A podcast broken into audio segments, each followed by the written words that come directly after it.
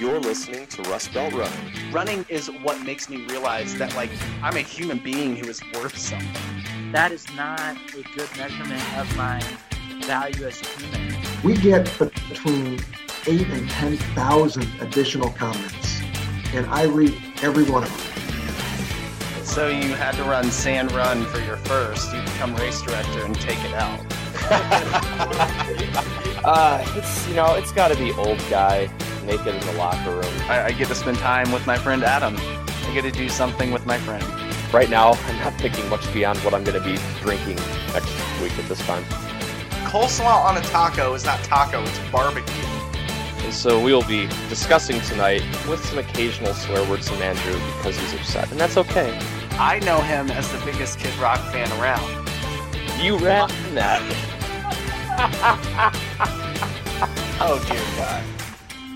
You're listening to Rust Belt Running. I'm Adam Wheeler. You can find me on social media at Wheels Up in CLE. Joined as I always am by Andrew Hedinger. You can find him on social media at Andrew Runs a Lot. If you want to find the podcast on social media, you can find us at Rust Belt Running. Before we go any further, let's take a quick break to tell you a little bit about what we do with run coaching. Adam, why don't you tell us about it? It's personalized run coaching. It takes into account the schedule that you have to get your runs in, the goals that you have, as well as the base that you come to us with. You talk to us about what it is you want to be doing, the time that you have to do it, and we come up with a personalized plan that fits your needs, works on you towards your goals, and helps provide a bird's eye view on your training to make sure that you don't plateau, to make sure that you're doing the correct training that's appropriate for you, and to get you showing up on race day confidence that you're going to be ready to hit your race goals. So, to learn more about how we can help you hit your race goals, go to rustbeltrunning.com.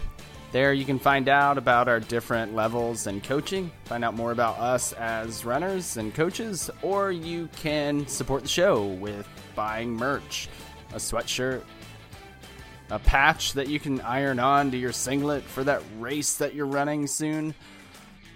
Maybe you don't want people knowing that you listen to us, but regardless, support the show. But for now, sit back and enjoy the rest of this episode. Andrew, how you doing, bud? Oh man, I'm fantastic. I'm just waiting for this wind storm to move in for the second straight week. Um, yep. Blew one of my gutters off last week, and that was real exciting to be up there trying to. I did a run rig, where I felt like I was running uh, in place. Temporary fix in like 60 mile per hour winds on my roof, but I didn't die, and um, and I've had I've put in some good work running this week, and I put together an amazing video for your 40th birthday, and it took a turn. You're a masters now, my friend. Congratulations! Just... Welcome to the other side. the other side of what? Uh, I don't know. Near death. I'm not sure. Yeah, that video started out so sappy, and I'm like, oh, this is really, really nice that he did this. And then it took a turn. I think it started with JP telling me that I needed to take my walker with me to finish Boston, and it just got worse from there. Well, uh, so uh, freaking Thomas saying you're old as fuck wasn't that that wasn't like a, a you expect off? that from Thomas. I loved his. Apparently, it's your birthday. brought back good memories of when you guys had no idea how old I actually was four years ago. Yeah, I was having to like look up your race results to see what age group what age group I was in. So we knew you were 35 to 39 at that time. That was how we that was how we knew how old you were. Yeah. Cuz I think the official Wilt Chamberlain uh, picture uh, he had taken out the 100 and he put 35 to 39. I think that was the original Wilt Chamberlain Photoshop okay. that Thomas did. Um, and that one has gone missing, so now we just have the one of it being 100. And I should have changed it to 40, but that's fine because there's an there, there's another story that only you, me, and Thomas know regarding yes. that Wilt Chamberlain Photoshop. Probably We're going to leave it that, that way. way. but um, we we are going to talk today. Uh, is going to be very special as one of our charter members. This is the first time we have uh, one of our athletes come on uh, as an athlete yeah. of ours. Um, and but she's coming on to discuss finally after COVID completely ruined it for almost three years. Um, she finally got her fifth and sixth race medals of the um, Abbott World Marathon Majors and got her six star medal in Tokyo in March. So Erica Gennaro is joining us today from Boston. We're going to see her in just a couple weeks. Boston. and uh, Erica, how are you doing? Good. Thanks for having me. Thank you so much for joining us. Um, we're, you know, this is, and this is kind of like a little primer for, you know, actually being in the same very tiny, um, like that. Is it a condo, a townhome, an apartment you have? It's I a mean, condo. a closet, We're in the penthouse. a condo. Okay. It's, um, it's a very spacious 500 square feet. That's how we roll in Boston. Yeah. We're gonna Um, get to know each wait, other wait. really well. Yeah, yeah. I'm gonna be. Uh, I mean, basically, bunk beds is kind of the situation we got. Step brothers. Bunk beds and tandem bikes. oh man, I wish I could get him to do the tandem bikes. Uh, He would do all the work, so he's very smart to uh, to not want to do tandem bikes with me. Yeah, yeah, yeah. He can um, he can be on the e-bike, and maybe we can find you another buddy, and you can you can tandem with someone else for the day. I, yeah, I did. I did happen to find someone else, but I don't want to tandem because yeah, I can't. I I will I, will do none of the work. If that's your plan, um, especially if you want to see Adam race more than once, like if, if you want to see him on Heartbreak and at the finish, I would suggest not taking a tandem because he will for sure outrun your bike speed. Yeah, fair. fair. Erica, did I tell you that that All was right. how I told Andrew I got in? Yes. Okay, I couldn't remember if I told you that or not. Yeah, I I do. I remember that now. Yeah, I uh, you sent me a picture of a tandem bike, and I was like, and I was in my work truck, and I pulled off. Like, I pulled off to the side of the road, and I was like, "Oh my gosh, you're in." Uh, I I, mean, I knew what it meant. like, I knew it. Yeah, I think it was like, uh, uh, "Am I am I riding one with Niles?" Something like that. Something like that, yeah. uh, yeah, it, it was that was uh, that was a good way to find out. And then Erica start you started texting us too because you you your qualifying time was like you only had a couple of seconds, and Yeah. you didn't expect to be going to Boston this year. Uh, Nope. Well, I mean, you live there. You expected to be spectating. Still might be, um, but um, uh, deep cuts. Um, yeah, but you, you got in and every because everybody did. But yeah, you were you texting us freaking out um, when that came through, and uh, you you had a lot. How many weeks before or after London was that? Because we're we're kind of we're we're in a time frame where you were doing London around that time. I think it was before London. Well, so London came. Um, London was after. So because of COVID, it, it landed in the fall instead of in the spring. So they they're supposed to be a week apart with Boston first and then London, but instead London was in October. Right. And uh, but yeah, I'm saying where like the t- timeline wise with the uh, acceptance that you guys got, we were right Oh. around September your, for that. your trip to London. Uh, was that I September? gotcha. Was it that early? Yeah, Boston Um, announces in late September. Yeah, But, uh, yeah, and then yeah, so- and then London's in October, or it, it was like October second or something. So we found out prior. Yeah. Yeah. And, so you you get to go to London for medal number five of the Boston or of the Abbott Marathon Majors. Um, what was the the journey like for you uh, starting back in 2020 when you were so close to finally accomplishing this? We had had you and um, your your you know joined at the hip running partner Heather McLeod on um, a few times, and then we, we were all excited to you know share in your journey as y'all were going to get your six star medals in uh in 2020. That was the plan, right? It was the plan. And so originally London was supposed to be my last world major, but because of COVID, London and Tokyo got switched. So, so Tokyo was the last one.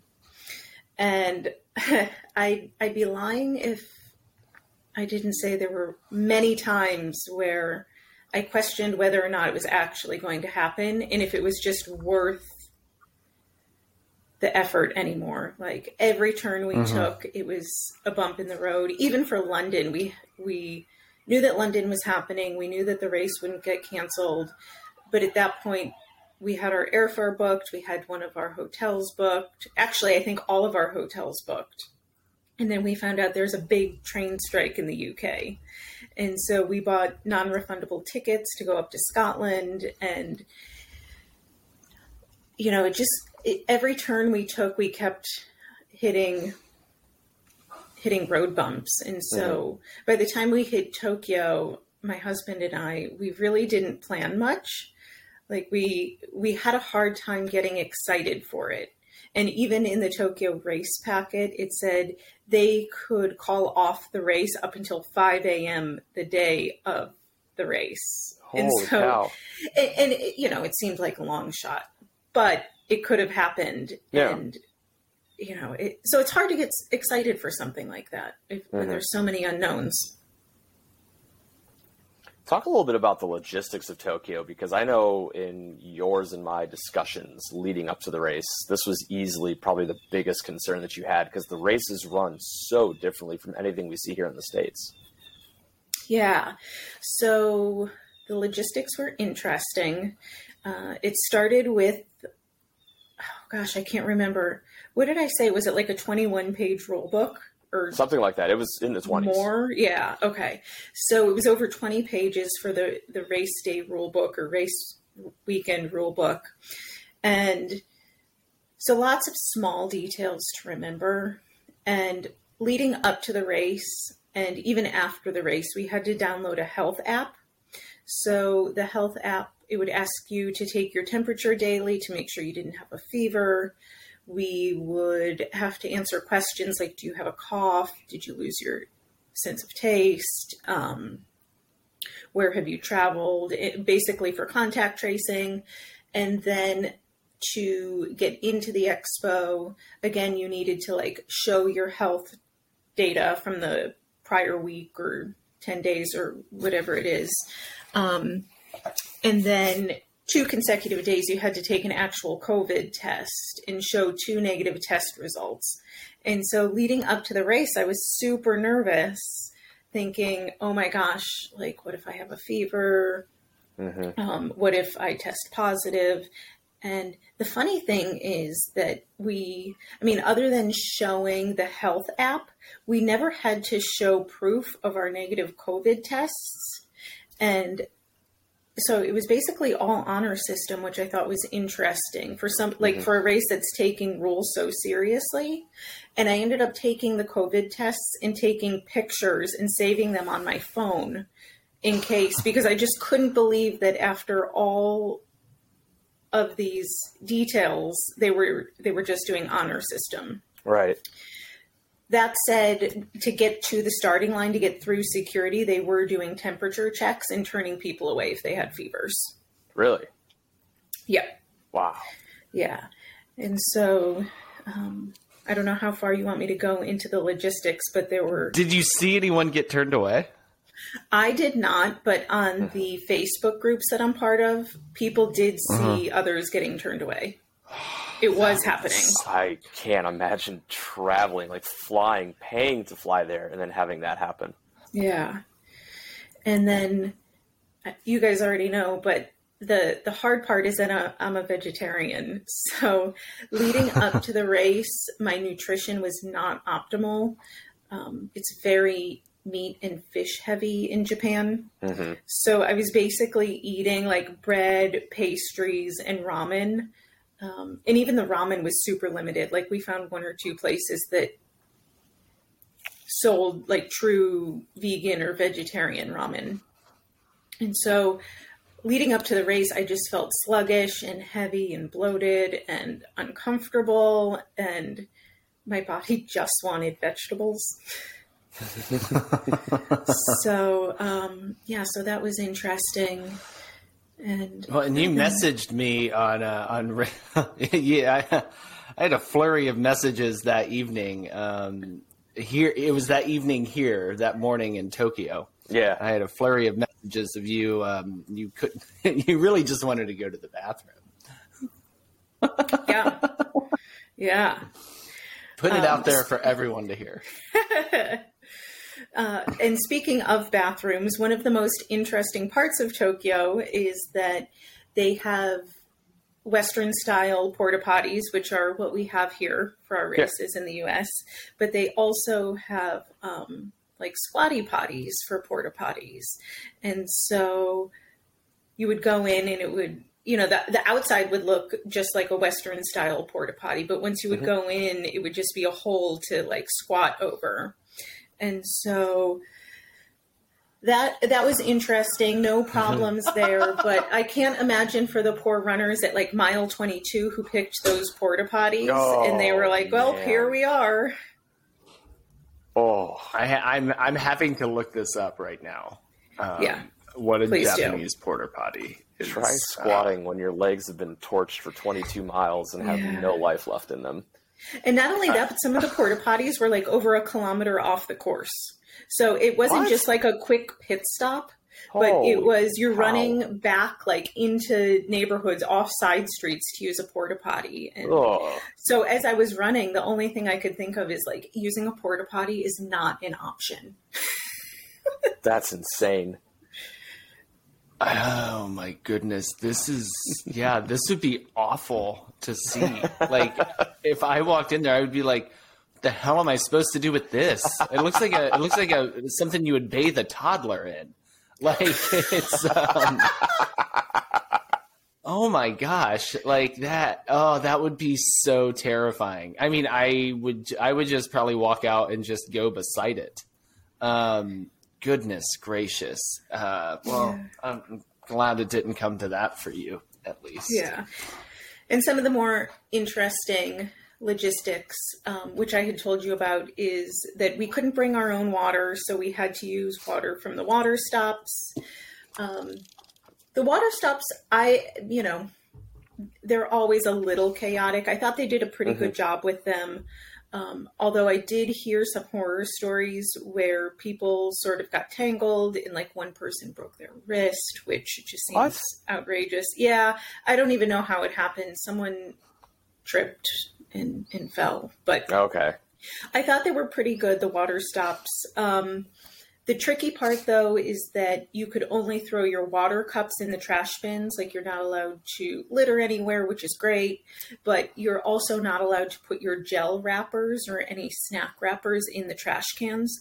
It was, um, the, the trash cans are for the water cups only, and you are expected to carry all of your trash with you to the finish line from your gels.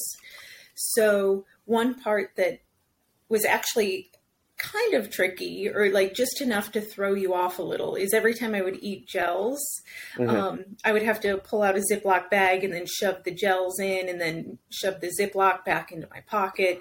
And by the end, crazy. I was like, my hands were covered in gel. My Yeah. shorts had gel down the front. So that that was interesting and a Hmm. little unexpected. That's But I thought they did a really that- great job. I knew that they had some like very different rules when it comes to trash, which I uh, kind of agree with. I mean, like, yeah, we should not be littering. Like, I, you know, when I run a race, I don't, when I finish a gel, I don't just um, throw it on the ground. I see a lot of people do that. Like, I don't, I don't do that. I will carry it until I see a trash can. I'm running through a city. There's trash cans everywhere. It doesn't have to be a race one. I'll see one off, like, at a bus stop or something, and I can throw it in there. Um, like, I, I tried not to do that. Um, and, uh, but you know, it goes to an extreme with yeah. they're- They must be recycling those cups. Is all I can kind of figure. Yeah. Yeah. Yeah, I just wish, or I wish they had like two types of trash cans, like one for the water cups, one for gels. Yeah. Um, that that would have been helpful. Something so that we weren't carrying them along the course. It wasn't awful, but you know, it, it's just different. Yeah. Um. So into your, I, let's talk about like the actual like race experience itself. Um, you know, that was. I, I, want, well, I want to go back to London too. We have, we got to talk about your fifth star before we finish your sixth star. Um, that was your first training cycle with us. um, and that was your second PR, uh, or your that was your first cycle with us, right? Yeah. First cycle, Wow. Yeah. and it was a PR and my second BQ. Yes, and uh, and it was a pretty substantial uh, PR as well. Yeah. Um, just missed out on the the the A goal there, but you uh, you PR'd by about four minutes, right? Yep. Yeah, it was a four minute PR. Um, few seconds off. I wanted a sub 330 and I ran a 330, but I was so pumped. Um, it was unexpectedly warm and sunny. So, all things considered, I was really happy with the results. Yeah, if if you E- Erica's idea of warm too is like anything over like forty six degrees. So Yeah. um, That's hot. She does not. she does not do well in anything um, anything over that. Because yeah, I remember you freaking out a lot about Tokyo, and I and I, me- I messaged Adam. I was like, "Dude, that sounds like perfect racing weather." and you you were like, To "Oh my god, does. it's so hot!" It was it was like fifty two degrees, and you were like, "I'm gonna die out there." It got to 60. It, it was 60 and sunny, but yeah, it was it was warm, you know. And and again, it comes down to the time of year. Yeah. Mostly for me, coming off winter and then having a 60 degree race day is a lot worse than Mhm. training all summer and having a 60 degree race day. So Oh, it's, for sure. it's all relative. But um, London, what what was some of that? You got to run the only fall uh, London. Well, I guess the second fall London, but the first one open to non elites because they did run it. Wait, did they run in twenty one in the fall, or did they not run at all in the fall to the public? I, think they can't did. remember. I can't even remember. I think they did. This okay. I think they did because I think that was like the London, Boston, Chicago stretch where it was like three majors in three weekends. Yeah, I, I think so too, because I know at one point we at least had an option to run in 2021, and Heather Okay. and I were, we just thought that was too soon, and there was too high of a likelihood that they would end up canceling it again. Right. right. Um, what was what were the porta potties like in London? As as The expected. loos. The loos, yeah. Um, So when you say as expected. expected, it, it was London, so it was like flowers everywhere and Um, actually, like a mini so party when you walked in. I have to say, I've never used a porta potty on a race course, thank goodness. But they did a good job at the start having enough porta potties. um, you know, no no major backups or lines, so that was good. Um, what what was your training like for uh, for London last year? Um, and, and you know, kind of going into race day, like when you, you were training with Adam, um, what type of uh, experience did you have uh, working with uh, this dude right here? Well, it was awesome. Truly, Aw. Adam's a great coach. He really listened to me and what works for my body for training. So I don't like short, hard intervals. I'd rather do more like race pace or tempo, progressive type runs where I'm not going at 100%, but I'm doing slightly farther distances at a, a lower effort, like somewhere in between. Um, well, I guess like just a little faster than race pace, basically. And so we we worked really hard at just workouts like that. I guess I don't know, um, but it was great. It was so awesome. My body felt good the whole time. I was really excited. I never felt burnt out. Um, so yeah, no, all around it was a it was a big win. Yeah, I really feel like with both cycles, you've your body's felt really good from everything that you've told me. Like you felt pretty strong and confident in where you've been at. Yeah, and I'm I think I said this to you, I'm a less is more type runner. So Mhm. I'm not one of those people who will feel like I need to get in 100 mile weeks to feel accomplished. I'll peak around 50 miles, and Yeah. even that feels like a lot for me. Um, so I think that finding balance is really important. Absolutely. Yeah, I mean, she, I'm looking at your training right now. You peaked at like 45 for Tokyo. Yeah, that one was a little lower, but yeah. Tokyo is interesting too because leading up to London, we did two 20 milers and a 22 miler. And then for Tokyo, I had a shorter training cycle and we just did one 20 miler.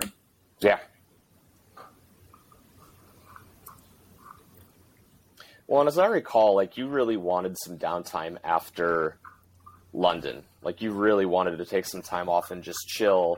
And I remember you and I having a conversation sometime in December and looking at like, when this would all pick back up. And um, I remember you messaged me going like, "Hey, like it picks back up next week. Like it's time to go." And um, you know, I like I like kind of slower ramp ups for myself and for my athletes, but everybody's a little bit different. And you know, with you needing that time off, it was like, well, you know, that's fine. Like I know you like to have twenty milers, but also we don't want to pack on too much too soon. So I, I think we found a pretty nice sweet spot there for you, and it's um, you know, your your training I think for Tokyo was probably better than it was for London. Totally. But you, but you, you know, you had the logistics of Tokyo, and you said that was the most crowded race you've ever run. Right. And just to point out for London, my goal was to PR. For Tokyo, I feel like a lot of the pressure was off. Like my Yeah. only goal was to have fun Right. and finish. Yeah. And I was like, let's train as though I'm going to try for a PR, but really, I have no intention of PRing at this Yeah. race. I just want to put myself in a better position for Chicago come the fall. Right. So um, I hit all those goals. Like I had a blast. It was fun. Um, I was close to a PR, even though, you know, the the course was crowded. Um, but as you mentioned, the the course, and you'll see with Boston. I mean, maybe not you because you're so close to the front, but with Boston, you're really close to people for the first like three to five miles, and then the Mhm. course thins out a good bit Okay. and then you can really kind of open up and find your own pace. Right. For Tokyo, it never opened up. And I think it's because they have a course where there's a lot of out and backs. So you're Mhm. on pretty much like single lane roads. And Tokyo's even bigger than Boston. So even at mile 26.2, as I was crossing the finish line, I was still shoulder to shoulder with people. You, You had some awesome uh, pictures from the finish line because yeah. you had, you had a dude doing somersaults right in front of you. Oh my gosh, yes. I missed Did the you see actual him eat somersaults. No, Oh. but I saw afterwards someone on the ground, like laying down, and it it didn't cross my mind that like, oh, someone may have tripped. I thought he was just like, I'm done, you know, and laid down. Yeah. I didn't realize that he fell. Yeah, no, he looked like he ate it pretty dang hard from those photos. Yep. Um, did you buy photos from Tokyo?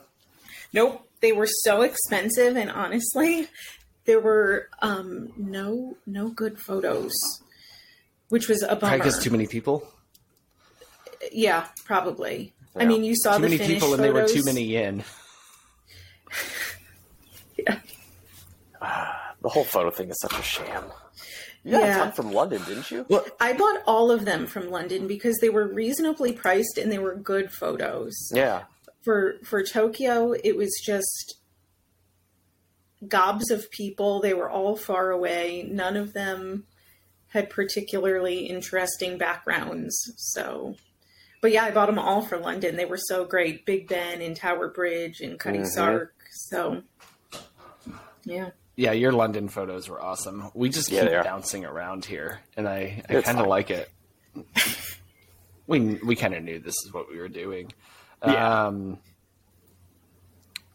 so, what was that feeling like when you when you crossed the finish line at Tokyo? Because I haven't really talked to you except through text, so I haven't really asked you a ton of questions.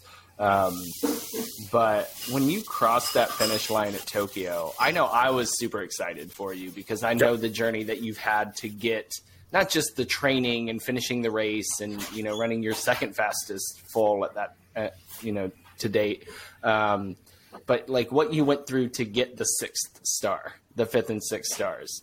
Um, what was that feeling like to finally, you know, three years later, but you finally made it happen. Uh, what what was that like when you crossed the finish line at Tokyo?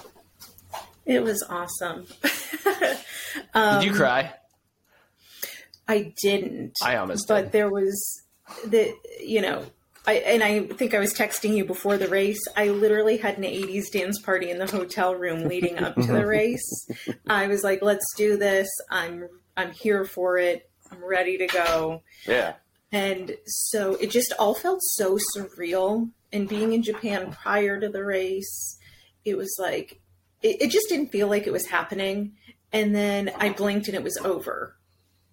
And I wish I I said I was going to have fun. I was going to take it in, and I did as best I could. But at the same time, it still felt too fast. Yeah.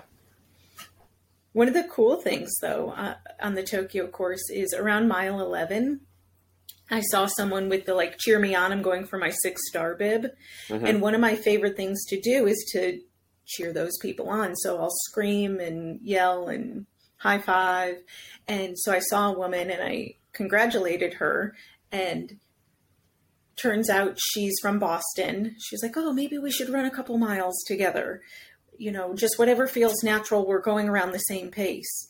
Yeah. And it turns out we've crossed the finish line together. We finished at the same time. We took our pictures at the end with our six star medals. Awesome. And um, yeah, so hopefully, hopefully I'll get to run with her again in the future. So actually, the two good pictures I have are with her. So Yeah, that's that's kind of neat because you did this. Gosh, I'm such a dad. I just said neat.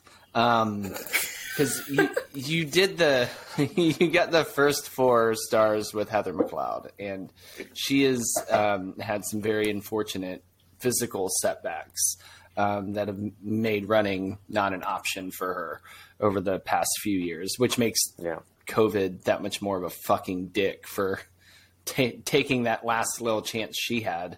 Um, Right. so true. at least for now away. Um, but uh, you, you know, you did get you at least got somebody to kind of share that with because you kind of lost that. Because I I I was kind of thinking, you know, she was able to be there in London um, to at least like Yeah. you know be with you at the finish, but she wasn't there in Tokyo, and I was like, man, this feels kind of with how much we had you guys on and how we've gotten to know you guys over the years, it felt Mhm. Incomplete in a way. Um, I agree. think I told her it, it felt unwhole, and um, yeah, so that you did get somebody to finish with. I think that's uh, that's neat.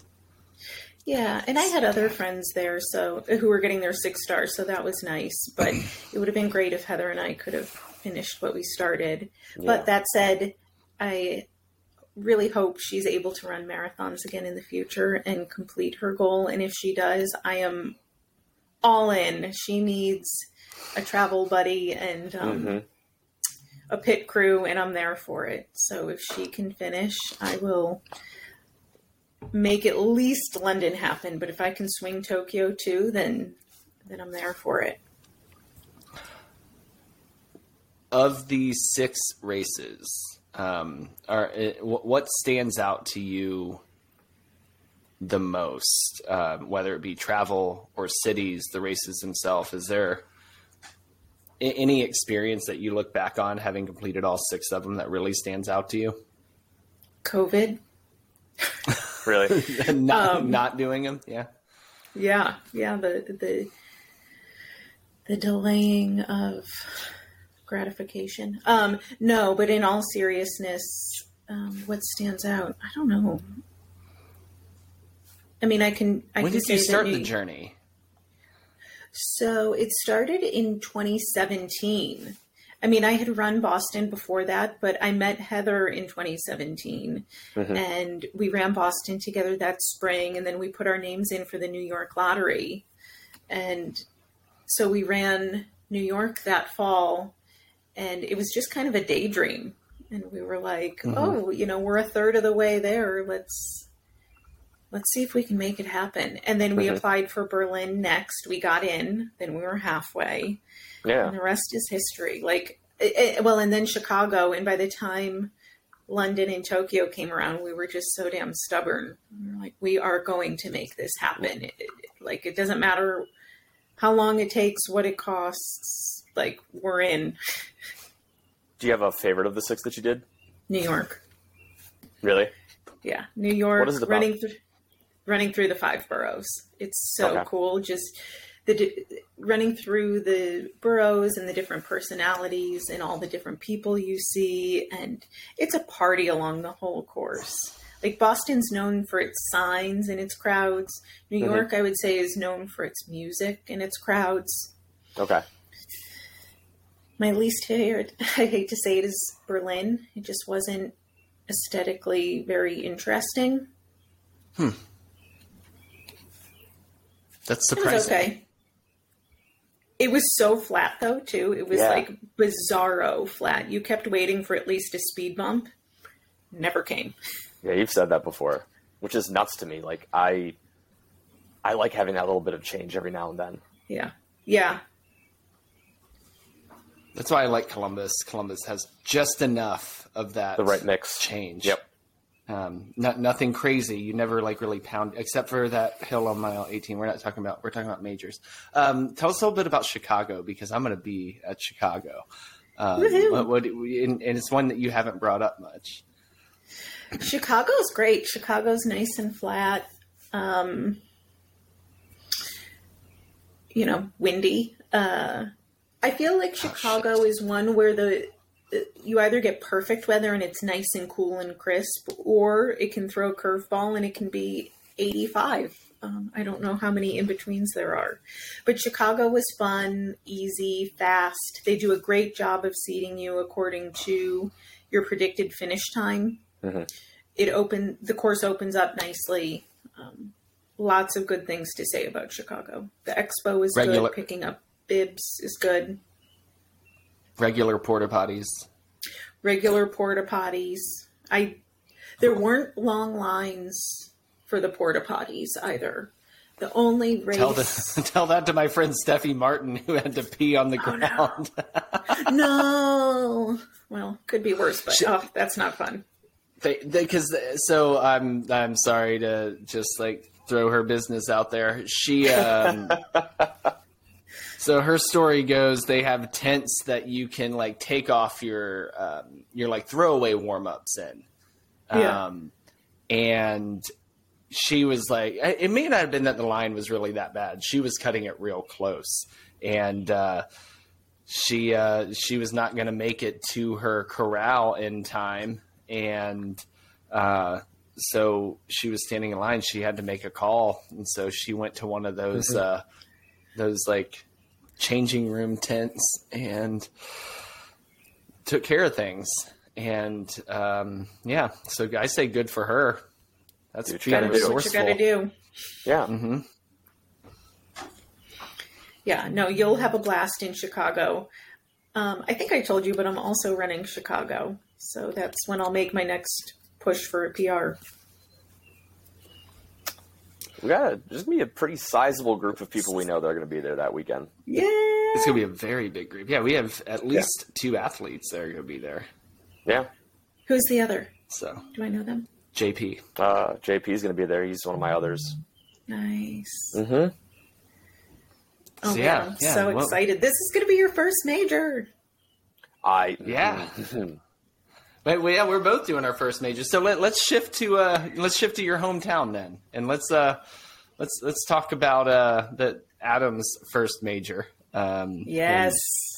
and, uh, the the race that you have done so many times, and um, are hopefully going to do one more time in two weeks. Oh, it's Um, happening. You say you say your you say your knees feeling okay, so we're gonna we're gonna speak it into existence, and you're gonna run. In, That's right. In, in a couple weeks, uh, but Boston, your hometown race. What just first thing that comes into your head when you think of the Boston Marathon? Crowds, the people, the cheering, the scream tunnel. Get ready.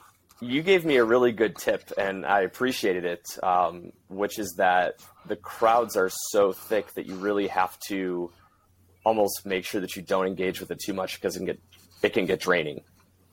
Yes. And And I think it something I- depends on the person. really. So be sure to take it off. I, I don't want I don't mean this to like have you tune it out the whole time. No. But uh, bring it in, tune it out Right. as you see fit because it, it can become like overstimulating. So um, Well, and that's where, like, when you and I talked about that, I, I told you, you know, your experience and my experiences with marathoning are very different because you've almost done races that are exclusively marathons, and I've done races that are more that mix of marathon, half marathon. And what ends up happening is, is the mix of those races tends to be 80 20 people doing half marathons to marathons. So that second part of the course is is barren sometimes in terms of fan support because most people that are there to watch are watching the first half. And so it's pretty easy to find that one person who's sticking out, who's supporting you, because it's like, oh, hey, here's that one person that I see over this stretch of like a quarter mile. You can mm-hmm. engage with them and then zoom back out and get back into your head and just kind of get back to racing. Whereas with a course like this, where there's going to be people the entire way, I, that's why I'm glad you told me about that because I'm that guy that wants to like acknowledge the support that he's getting. But if I'm trying to do that over 26.2 miles, I'm going to exhaust myself. and the crowd only gets thicker as the race goes on. So by the time you're at mile 20, once you're hitting Heartbreak Hill, like Mhm. it's going to be loud from there Yeah. until the end. I'm so excited for you. Oh God, it's slowly but surely this past week it's started to sink in a little bit. Just wait until you pick up your bib. Once you're Oh. at the expo, like you're to have all mess. the feels. Yes. yes. Emotional mess. The other tip that I have for anyone listening who's going to be running Boston is sunblock, um, especially Yeah. from a northern climate.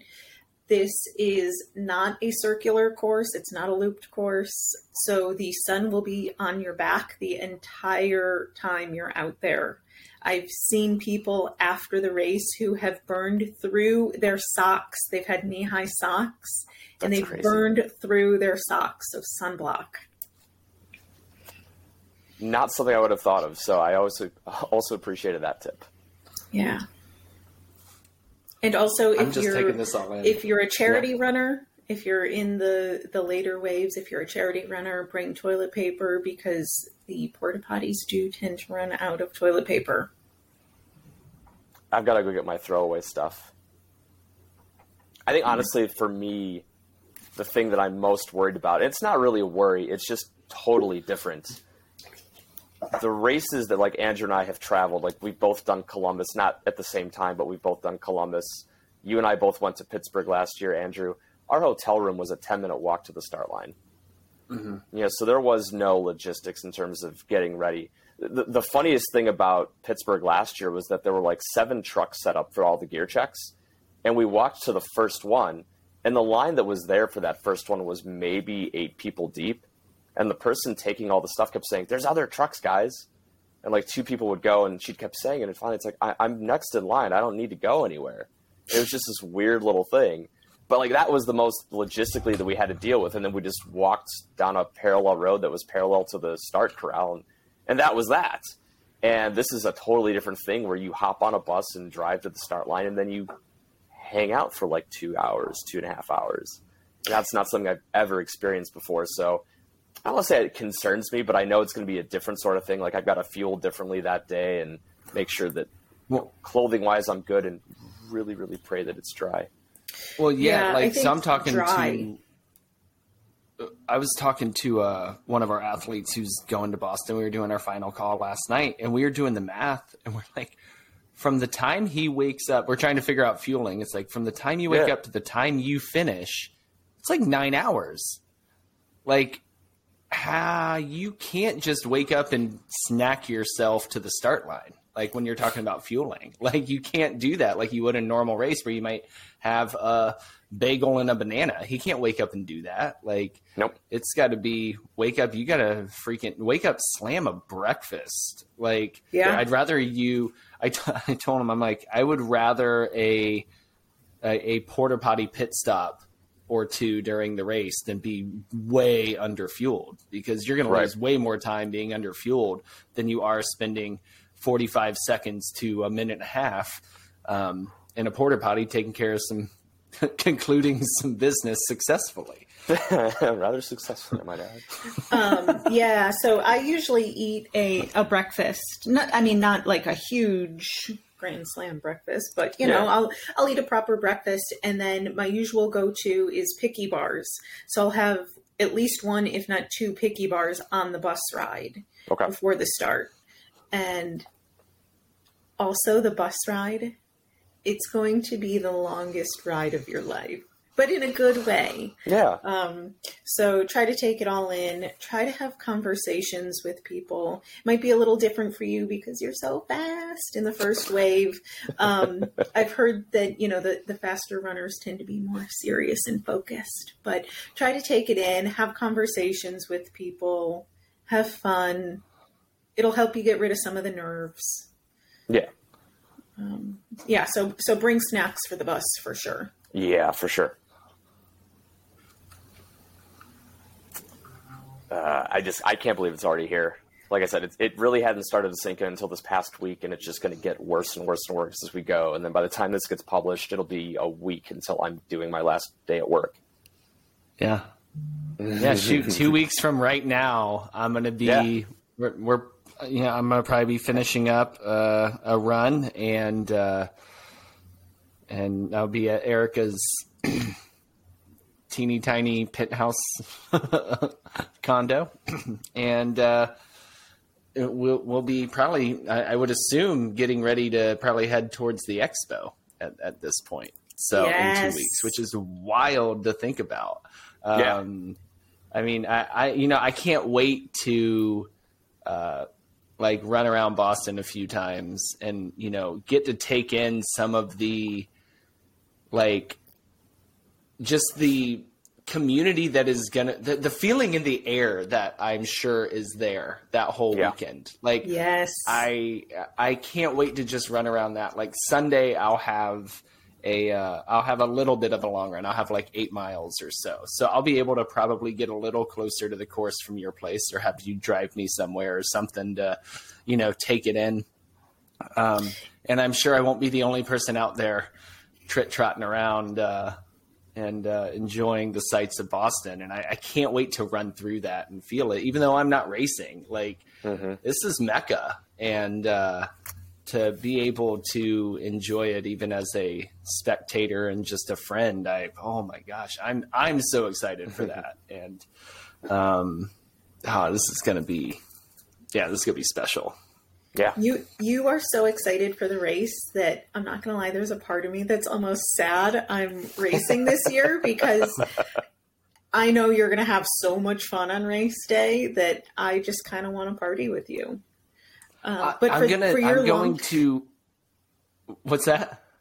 for your long run, I was gonna say we're so close. You could easily run to the finish line and do part of the course. Or, as you said, I could drop you off if you wanted to see more of the course, and you could just run to the finish line and get picked up. Yeah, something like that might have to happen. We'll figure it out. Sounds It'll like depend on what the weather's like too. Um, so what I'm going to do is I'm going to have a I'm going to have a backpack full of um, or maybe a pack. I got to look at like security stuff, but um, I don't think they prohibit backpacks. They just discourage them. But I'm gonna have uh, I'm gonna get like the small. I'm gonna have you take me somewhere. I'm gonna get the small Simply oranges. I, I took I, I'm stealing this idea from Andre, our friend Andrea Sanchez. I'm gonna get the small Simply orange. Um, Oh, yeah. orange juices. Most of the time. Empty out. Yep, empty out half of them. Throw some champagne in the rest of it. We're gonna be uh, getting a little wobbly on the bikes out there. and uh, it's gonna be it's gonna be awesome. And I'm gonna see you guys later. I'm gonna be feeling like garbage, but Garbage. oh, Like so many road. Boston accents. oh, you didn't come in. You we were gonna have you start by like talking with a with a real thick Boston accent, and we forgot Watermelon margarita. shocks on a boat. Shocks on a boat. You mean like shock absorbers? No. Oh my God! Look at fucking Jupiter. It's a baby fucking wheel, bro. Oh, so much. I can't of wait to go to Dunkin' Donuts. Oh, you're in for a treat. Um, Every so- corner. um, you've lived in Boston for uh, for quite a while, and you you were you didn't run, but um, we you know we'd be remiss if we didn't you know talk a little bit about the uh, the 10 year anniversary of the attacks at the at the finish line. Um, you didn't run, but you lived there. What was some of that um, kind of like? Are there any thoughts you have on you know as we approach 10 years uh, since uh, people lost their lives spectating people doing something amazing? Oh, yeah. Um, I mean, lo- lots of thoughts. That that day was obviously very terrifying, and the company that I work for um, has volunteers at the finish line every year, and so just the buzz around our office that day was. Um, you know, we were all very concerned. And at that point, there was so much panic that cell phones weren't even working. You know, you couldn't get through to people. Um, so it was, it's a really scary time. And I think one of those moments, you know, like you'll, you'll just never forget. You'll always remember where you were when you found out about the bombings. And this year, or one, one of the victims of it, Martin Richard, um, he his parents created MR8, the charity MR8, and this is their last year of fundraising. And Martin would be 18 at this point. Yeah. And so they've decided that this is their last year of fundraising for the marathon. It was supposed to be, um, I think, two years ago, but because of COVID and the race being put on hold, they decided to extend it by another two years. Mm-hmm. And I just look, and there's, you know, obviously it was a tragedy, but I think about all the money they raised and other charities, and Boston has, you know, the, the runners of Boston have done great things, and we haven't let this tragedy hold us back. So, yeah. Yeah, they definitely picked um, the wrong community, I think, too, to do this to because we Yeah. we weren't fazed because Boston registration, um, like the demand for it jumped like crazy after the bombing. Yep. Like Yeah. it's like people wanted to be there more. Um, you know, the the following year it was a record that'll never be matched for participants because they allowed Yeah. those who didn't finish Yeah. to come back and uh, you know not count against the the cap of uh, registrants and um you know I think that speaks a lot to the the heart of you know our the running community which we're all a part of and then uh, you know the community of Boston as well that um, you know has has stood has stood strong in the face of um, of that tragedy 10 years ago and so there's I, I do not believe in the saying everything happens for a reason because it's bullshit. this this happened because two guys are fucking dicks. That's why this happened. And they're assholes and they killed people, including an eight year old whose life was taken away because his family was there cheering on people f- accomplishing amazing feats. And uh, for for no other reason was were, were people's lives taken away. But um, you know, through all of that, uh, like the strength and resiliency of the city of Boston and the running community, um, like has definitely showed. And we're, we're you know in defiance ten years later through COVID and everything else, we get to celebrate you know all those accomplishments again. So. I, uh, you know, it's an honor to be a part of it as a spectator. Um, you know, we we also ten years later we get the greatest marathoner of all time is choosing to come and run Boston, and it's all you know, kind of part of this defiance against against that um, against that tragedy. So I, I love that part of it. I, I still and, and David Ortiz is going to be the uh, yeah, I saw that. the, the Grand Marshal, and you know delivered probably the greatest you know line of all time. I mean, ne- never does with the line, "This is our fucking city." Would that be something that would bring a tear to your eye every time you hear it? But like, I mean, I, I get choked up, you know, thinking about him delivering that line. So Yeah. I mean, the- I'm so glad I get to spectate because I'm going to get to see him come through and see the crowd go fucking bananas for him. Um, and, uh, you know, get this, and he's going to be, well, we're going to discuss next week what we think is going to happen in the race, but he's going to be bringing in the winners of, uh, of the Boston Marathon down Hereford and left on Boylston. And we get to, Yeah. get to experience that. So, Adam, do you have any thoughts? I didn't give you a moment to say anything about it. You, you get, I get to spectate. You get to participate in the, the, the race this year. Uh, it's funny. My mom's trying to call me to tell me there's a big ass storm coming. I know, mom. I'm looking out my window. if you look at the video, if anybody's watching on Spotify video, I've slowly gotten darker and darker as this recording has gone on because there's no sun out anymore. Um, yeah, I think for me, what's so there's a lot that goes through my head. Um, you know, you think about what happens 10 years ago and, you know, you talk about like remembering where you were. And I, I was at a grocery store and I remember seeing the headline coming across my phone and you think something like, oh, like, was there a gas leak or something? You know, you don't really, it, it's kind of like what happened on 9 11. Like, you hear the initial reports and you're like, so like a little plane flew into a building, right? And then when the details start to come out more and more, it's, it gets crazier and crazier. And, um, it gets sadder and sadder because then you realize like what's the planning that's gone into that and what's happened and um, you know i still have my boston strong shirt i have a picture of me with meb wearing my boston strong shirt um, i met him at akron at the akron expo and um, you know it's like he immediately recognized that and saw it and you know boston just runs through just the idea of boston runs through the running community you don't have to say anything. You see a Boston shirt and people just know what it means and know what it means going back to that day. So, um, you know, it's, I hadn't, had you brought it up. I hadn't even thought about it being the 10 year anniversary, but it's like, holy shit, it is the 10 year anniversary. And just, it's amazing to see how the race has rebounded since then.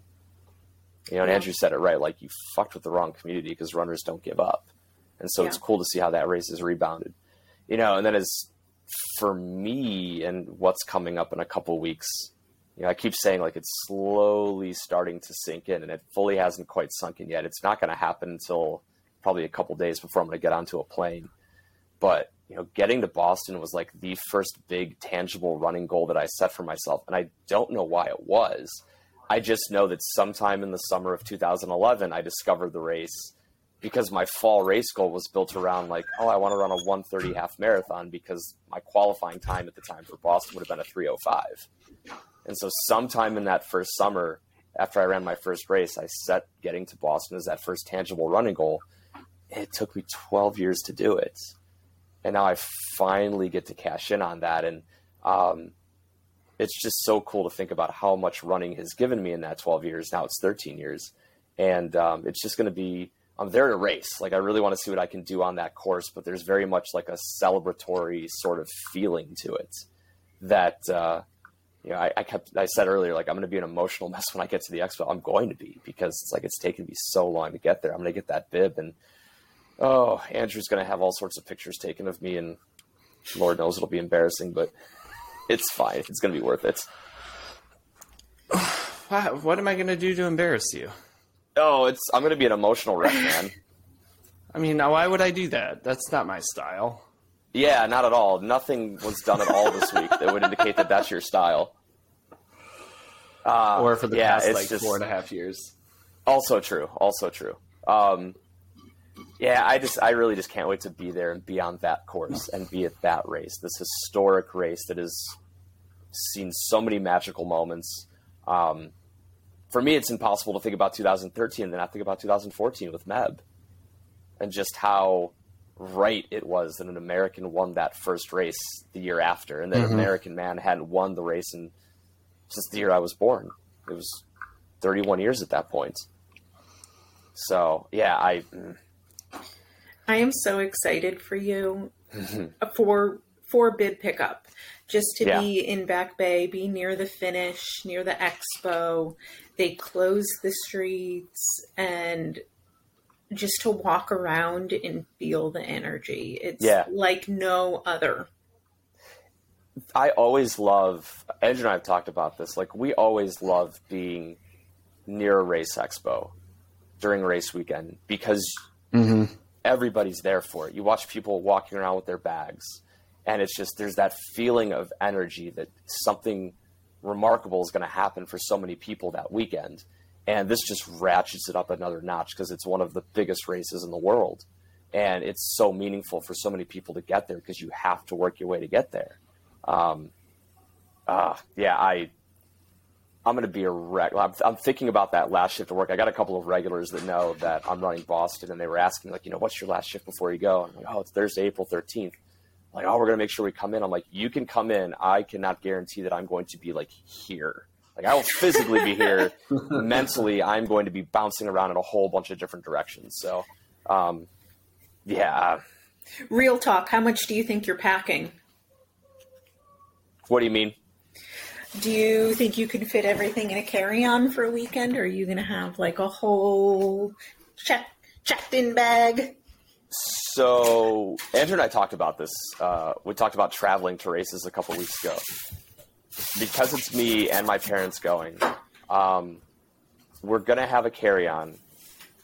We're gonna have one checked bag amongst the three of us.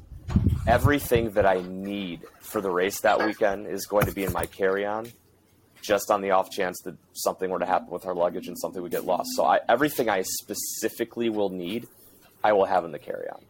Good I, call. I, I can manage that. When, when thinking back to like Tokyo and London or any of the international races I've done, that's always been the scary part. Is like, Yeah. you know, you you have gels that are pretty specific. You train with a certain kind, and you don't want to be stuck without them.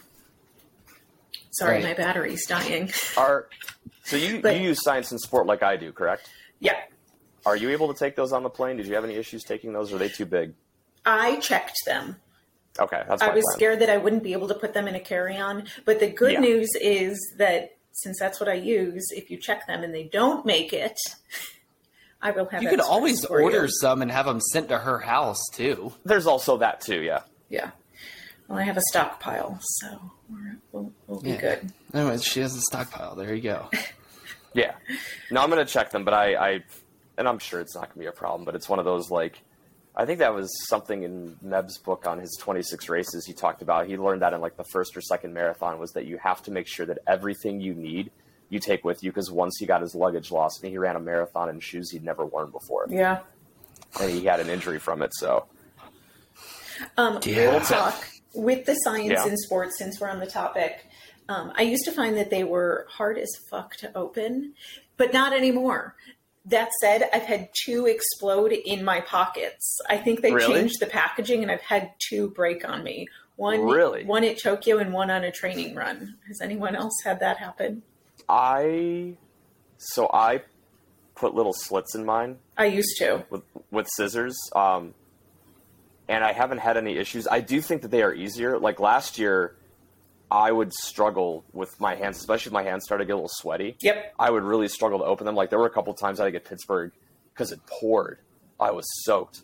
I think I had to use my teeth once or twice. I have not had those kind of issues this time around. I actually find them.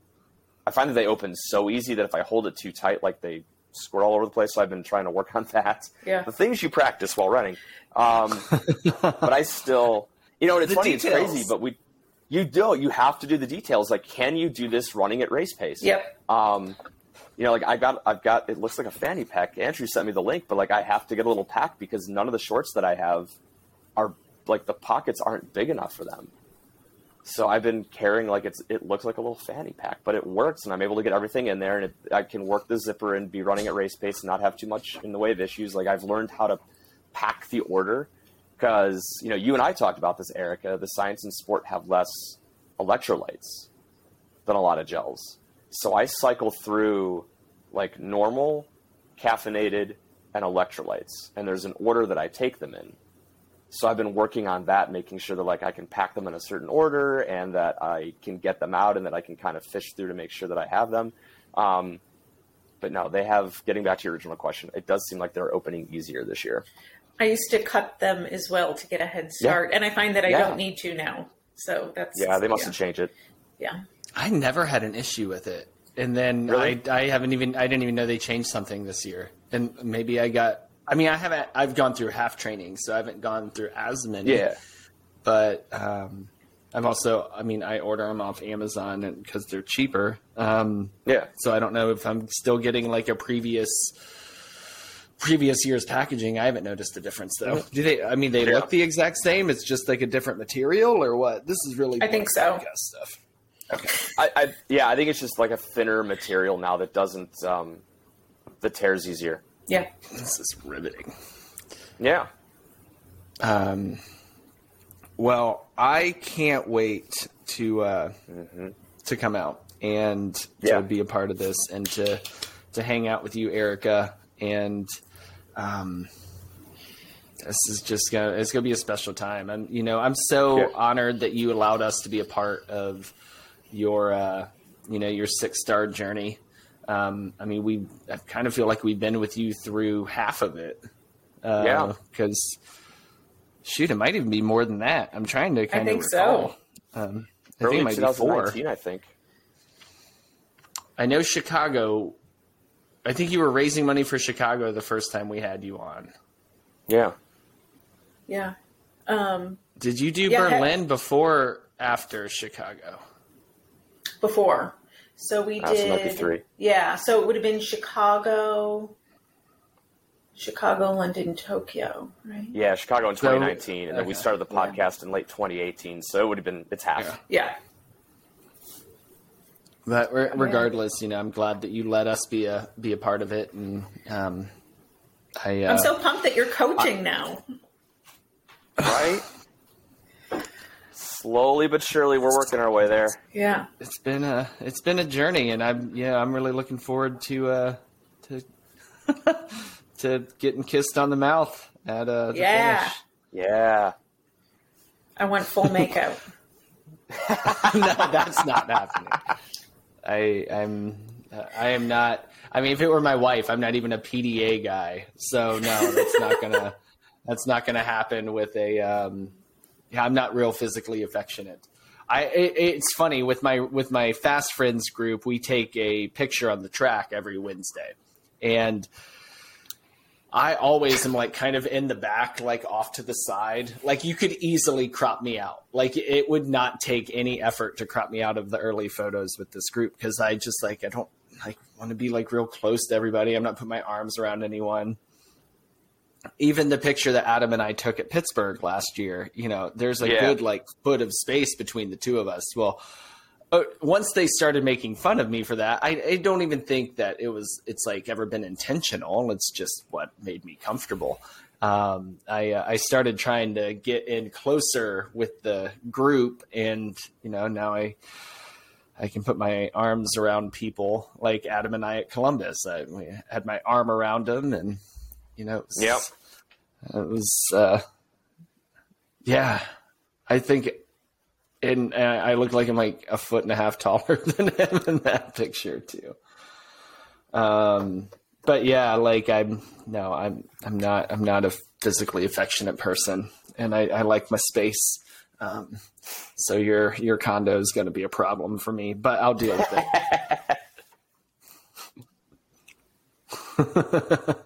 I'm looking forward Um, to finding out. So I'm looking forward to ending this recording, then talking about Boston more while the storm rolls in. Um, And we should do that because I suspect my power might go out soon. Yeah, we're going to definitely have some internet interruptions and stuff. So, um, Yeah. Erica, I thank you so much for joining us today, being a part of Rust Belt Running. Um, Yeah. Adam, I look forward to talking to you next week as we kind of preview Boston, just the two of us. We're going to talk about the competition. We're going to talk about, um, you know, kind of your training. And um, I mean, I don't got to talk about anything. So I, I pretty much talked about everything I, I was excited for today. So Um, Erica, congratulations on six stars. Uh, Yes. Everybody, feel free to like, subscribe, review us on your favorite podcast platforms. Go to rustbeltrunning.com, find out more about our different offers and coaching, including Rust Belt Running teams, uh, where you can select a group of up to five people to train together with. Um, we look forward to um, to having. My wife just texted me; she can't find the potatoes that we always buy. There's the first crack of thunder. All right, we're gonna end this. Um, go to rustbeltrunning.com and uh, yeah, enjoy those miles, everybody. I love my log. Adam, over the years, you've been a great friend and uh, you know somebody that I've been able to start a business with, and I know that we've we've made a lot of friends together along the way, and so it's a special year. It's uh, it's your 40th birthday, and uh, we, we had a couple friends who wanted to come by and say happy birthday. Happy birthday, Adam. I heard you're turning a big 4 0. Congratulations. Happy birthday, Wheels Up. Yo, Coach Adam, happy birthday, bud.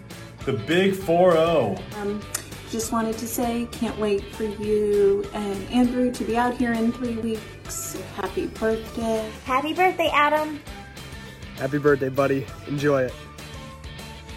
Apparently, it's your birthday. I want to wish my friend Adam a very happy 40th birthday. Happy birthday, Adam. Um, I'm looking forward to cheering you on in a couple of weeks and Boston, welcoming you to Boston. Um, happy birthday. But I don't believe anybody knows how old you are, including yourself. But I do know one thing is that you, Adam, are old as fuck. I hope this is the best year ever. Um, because you're certainly not getting any younger. Hope you, uh, you know, hope you bring your walker with you to Boston so you can finish the race. Old bastard. And remember, like Andy said, if you don't use it, you're going to lose it. So make sure you use it. And speaking from somebody that just put on arthritis cream, I, I have an eye for people that are old. Um, so you're old as fuck. You're old as. You're old as dude. Now you're old as fuck. And now you're old as fuck. You are old as fuck. You're old as fuck.